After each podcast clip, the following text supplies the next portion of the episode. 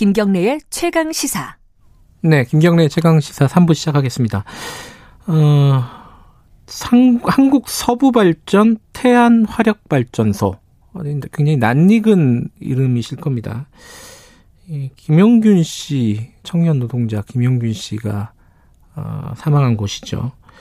여기서 지난 10일에 또 사망 사고가 발생을 했습니다. 하역 작업을 하던 어, 버스, 아, 태, 트럭 기사가 그 장비에 깔려서 숨진 사건인데요.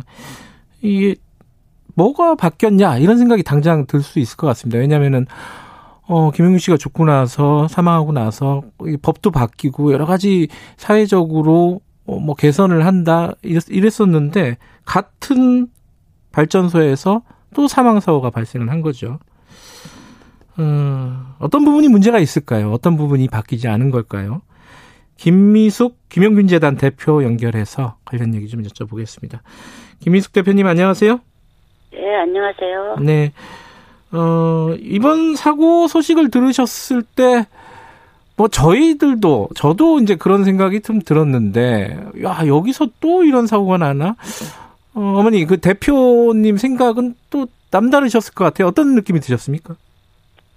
그때 그렇게 엄청나게 큰 일이 벌어지고, 그래서, 어, 현장은 진짜 안전하게 되어 있는 줄 알았는데, 네. 또 이렇게 아예 그분 얘기를 듣고 네.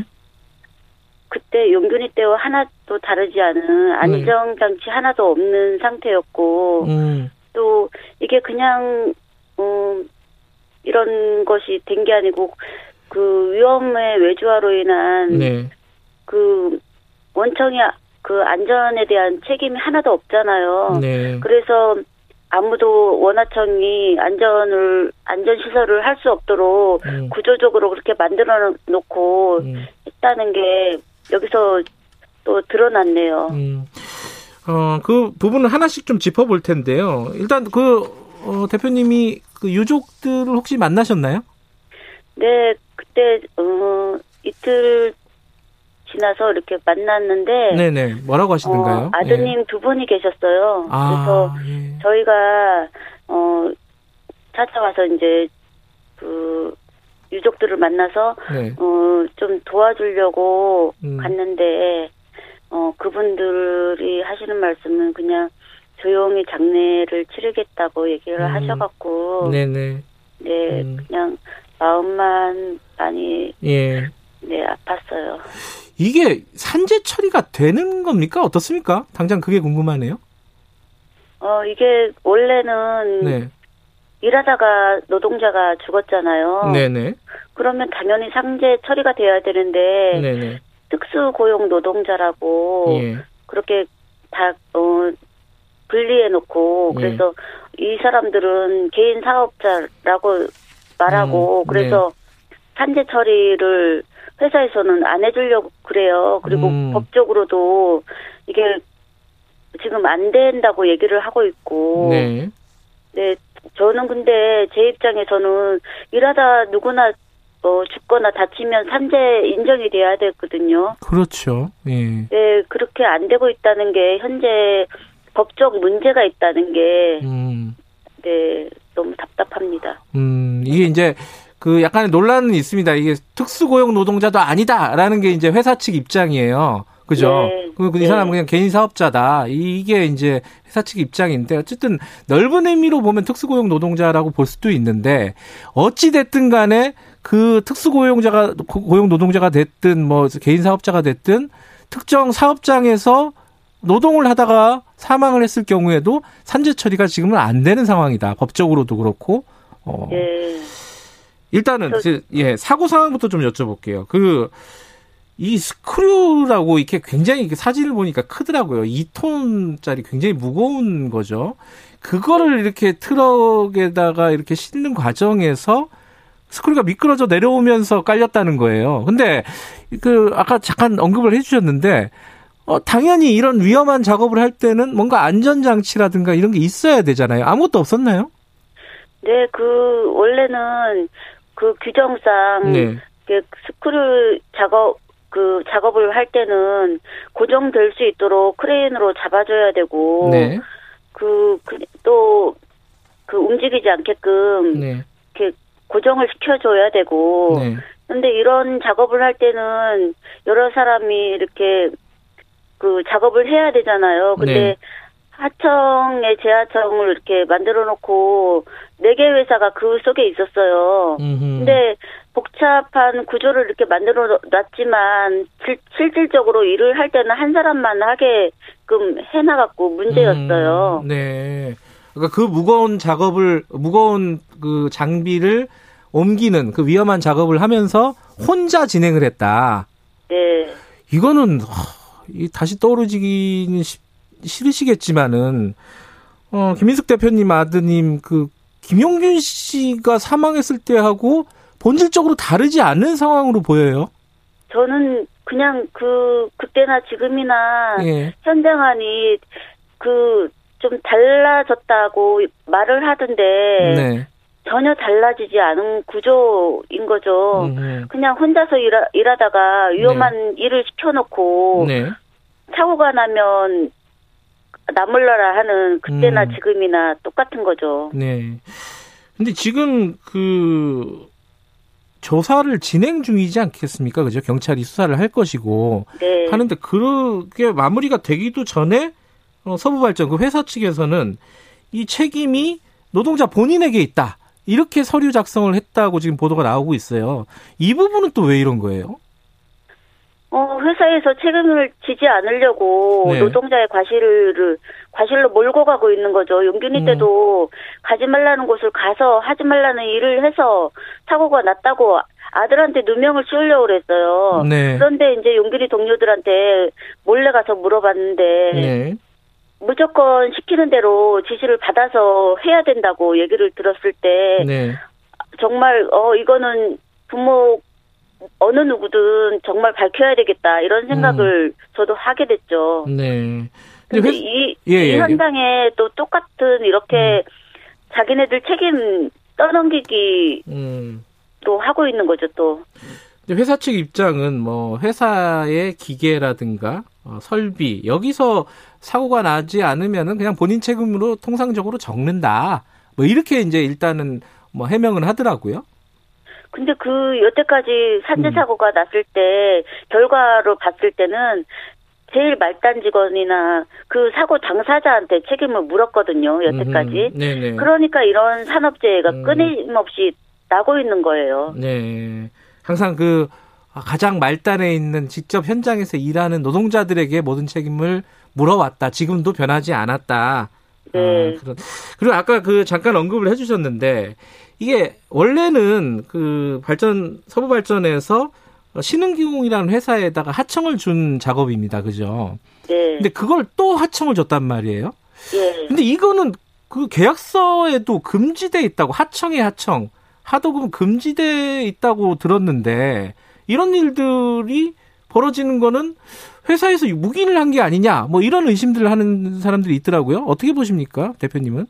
저는 이 그 국가 기밀이에요. 이 회사가 이런 쪽의 회사가. 예. 그래서 그 자기네들이 불리한 거는 다 감추려고 하고 예. 유리한 쪽으로 몰고 가려고 하고 있거든요. 예. 우리가 그냥 보통 사고가 나면 경찰 조사를 해서 다 드러나게 해야 되는데 네. 이런 것들이 실질적으로 그냥 밀폐, 은폐되고 있, 는 상황이라서 네. 밝히기가 쉽지가 않아요. 음. 그 일단 저, 저, 예, 네 예. 그래서 저는 이, 런 일들 일어날 때마다 진짜 답답한 게 네. 유족이 나서야 되고 제일 네. 아프잖아요. 그런 상태에서 유족이 나서야 되고 실제로 밝혀야 되고 네. 이렇게 진행되는 게 얼마나 할 수 있을지 네. 유족이 진짜 아픔 감내하는 것도 힘든데 그런 것까지 하려고 하는 사람들이 음. 많지 않아요. 네. 그래서 더 은폐 가능성이 높, 높은 거고. 예. 어머님 같은 경우, 아, 대표님 같은 경우야, 당시에 이제 굉장히 열심히 노력을 하셨지만은, 현실적으로 어려우신 분들도 있잖아요, 유족 중에도. 그죠? 네. 그런 경우에는 그냥 유야무야 넘어가는 경우가 많이 있을 것 같습니다. 근데 이게, 네. 어, 예전에 그 김용균 씨 사망 이후에 여러 가지 이제 개선 사항들 그때 뭐 특별 노동안전조사위원회 이런 것도 만들어 가지고 개선 사항들 많이 내놨잖아요. 근데 그 부분에 뭐 하청 같은 것들을 좀 제한하고 이런 것들도 들어가 있었어요. 근데 그게 현장에서 어, 제대로 지켜지지 않은 건가요? 아니면 제도가 아직 어, 미비한 건가요? 어떻게 보십니까? 그때 저희 그 음. 특조위 공고안이 나왔어요. 네. 근데 22개가 나왔는데 어 제일 핵심인 것이 직접 고용 정규직을 해야 된다고 얘기를 했고 네. 이 이런 그 노사 개선 관계 네. 뭐또 그 용두리 동료들이 실질적인 그 안전하기 위해서 실질적으로 권리 강화하고 네. 또이 안에는 또 노무부의 착복도 있어갖고 그것도 개선하는 거 네. 인력 충원하는 거 그리고 그 뭐야 민영화 외주화 철회 네. 이런 것들이 또 어, 이 안엔 또 핵심적인 게또 네. 산업안전법이 통과됐지만 너무 허술하게 통과됐잖아요. 그래서 네. 재개정 하라고 요구했고 네. 또 중대재해기업 처벌법 네. 도입해서 또 막자고 하고 네. 또 징벌적 손해배상제도 음 그런 것들이 다 들어 있었어요. 네. 22개 공고안에. 예. 근데 지금 어 이런 것들이 실질적으로 구축하려면 엄청난 노력이 필요한 거잖아요. 네. 근데 정부에서 그때 받아 안고 하겠다고 얘기를 했는데 대통령까지 나서서 음. 다 하겠다고 저희한테 얘기를 했는데 지금 거의 이런 것들이 지켜지지 않고 있어서 저희가 이번에 네, 네 또 하고 있는 중대재해기업처벌법 요구하고 네. 있습니다. 말씀하신 뭐 여러 가지 이제 요구 사항들이 아직도 진행이 안 되고 있는 건데 예컨대 중대재해기업처벌법 같은 경우는 국회에서 계속 해달라고 지금 요청을 하고 계신 거잖아요. 통과시켜 달라고. 근데 이게 왜 안 된다고 보십니까? 어, 뭐 기업들의 뭐 반대가 엄청 세, 세다고 요, 어, 얘기를 음. 하고 있고 네. 이, 여기에 같이 전경 유착이 된그 음. 공무원들이나 음. 합세를 해서 아마 그 반대가 클 거라고 생각합니다. 음. 국회의원들은 좀 적극적입니까? 여당, 뭐 야당 뭐 만나 보셨을 거 아니에요? 어떻습니까? 어, 지금, 어, 정의당 쪽에서는 직접 발의를 했고. 네네. 저희, 어, 저희도 지금 발의하려고 하고 있고. 네. 그런데 이제 여당에서도 또 이제 추진하려고 지금 계획 중이라고 얘기를 들었어요. 예. 근데 실질적으로 이 하려고 하는 사람들이 그렇게 많지 않고 네. 하도록 이제 그 음, 얘기를 해야 되겠죠 저희가. 음, 네. 아마 적극적인 어떤 외부의 목소리가 없으면은 움직이기가 쉽지가 않을 겁니다. 그죠? 지금 상황이. 네. 자, 이 어, 김영균 씨의 죽음으로 사실은 이 산업재해에 대한 여러 가지 사회적인 환기가 있었습니다. 그리고 여러 가지 제도도 미미하지만 바뀌었어요. 하지만 아직도 한 해에 2,000명씩 노동자들이 현장에서 숨지고 있습니다. 이 부분은 본질적으로 왜 이 문제가 해결이 안 된다고 보세요? 어머님 그 부분을 밤잠 못 자, 못 이루면서 고민을 하셨을 거 아닙니까? 어떤 부분이 본질적인 문제라고 보십니까? 이런 산업재해는 네. 법적으로 제도가 안 되어 있기 때문에 장치가 없기 때문에 음. 계속적인 산업재해가 일어나고 있다고 생각해요. 네. 이번 그 특구 노동자도 네. 그래서 이 이 그 중대재해기업처벌법 안에는 적용 산업재해 적용 되게끔 되어 있어요. 네. 그래서 9월 26일까지 국민 동의 청원 10만 명 그 노동자나 시민들이 동의 받아야 국회 어 입법 되거든요. 네. 지금 현재 뭐 8천 8만 6천 950명 정도가 넘어가고 있어요. 네. 국민청원이 네. 그래서 이런 것들이 시민의 안전을 지킬 음. 법 제정이 정말 많은 분들이 음. 동참해 주 줘야지 네. 어될 거라고 저는 생각합니다. 국회 청원 말씀하시는 거죠, 그죠? 네. 예, 그 10만 명이 넘어야 되는데 어, 뭐 들으시는 분들 어, 청취자 여러분들도 많이 좀 참여를 해 주셨으면 좋겠네요. 아, 그건 그렇고 그 아드님 고 김용균 씨 관련된 재판은 어디까지 진행이 됐습니까, 지금? 어, 지금 재판은 준비 중이고요. 예. 어, 지금 법이 너무 물렁해서 예. 서부 발전이 잘못됨을 특조위 통해서 이렇게 밝혀졌지만 네. 그 제대로 된 처벌이 이루어질지 많이 걱정됩니다. 음. 그래서 그 서부 발전 합의 사항을 지금 지키고 있지 않고 있거든요. 예. 추모 조형물 건립하기로 되어 있었는데 음. 막, 막 이래저래 그냥 퇴진만 잡고 있고 안 네. 해주려고는 의도인 것 같습니다. 네. 그리고 또 이행 점검이 구성을 할 하도록 되어 있었는데 네. 그것도 안 지키고 있고요. 네. 음. 그러니까 아주 기본적인 합의 사항도 지키고 있지 않은 상황이군요. 네. 예, 알겠습니다. 어, 청취자 여러분들도 그 동의하신다면은 국회 청원에 많이들 참여해 주셨으면 좋겠고 어, 재판이나 이런 어, 그 약속 같은 것들도 어, 지키도록 아마 김영균 재단에서 많이 좀 노력을 해주셔야 될 것 같습니다. 오늘 여기까지 듣겠습니다. 고맙습니다. 예, 감사합니다. 네, 김미숙 김용균 재단 대표님이었습니다. 지금 시각은 8시 46분입니다.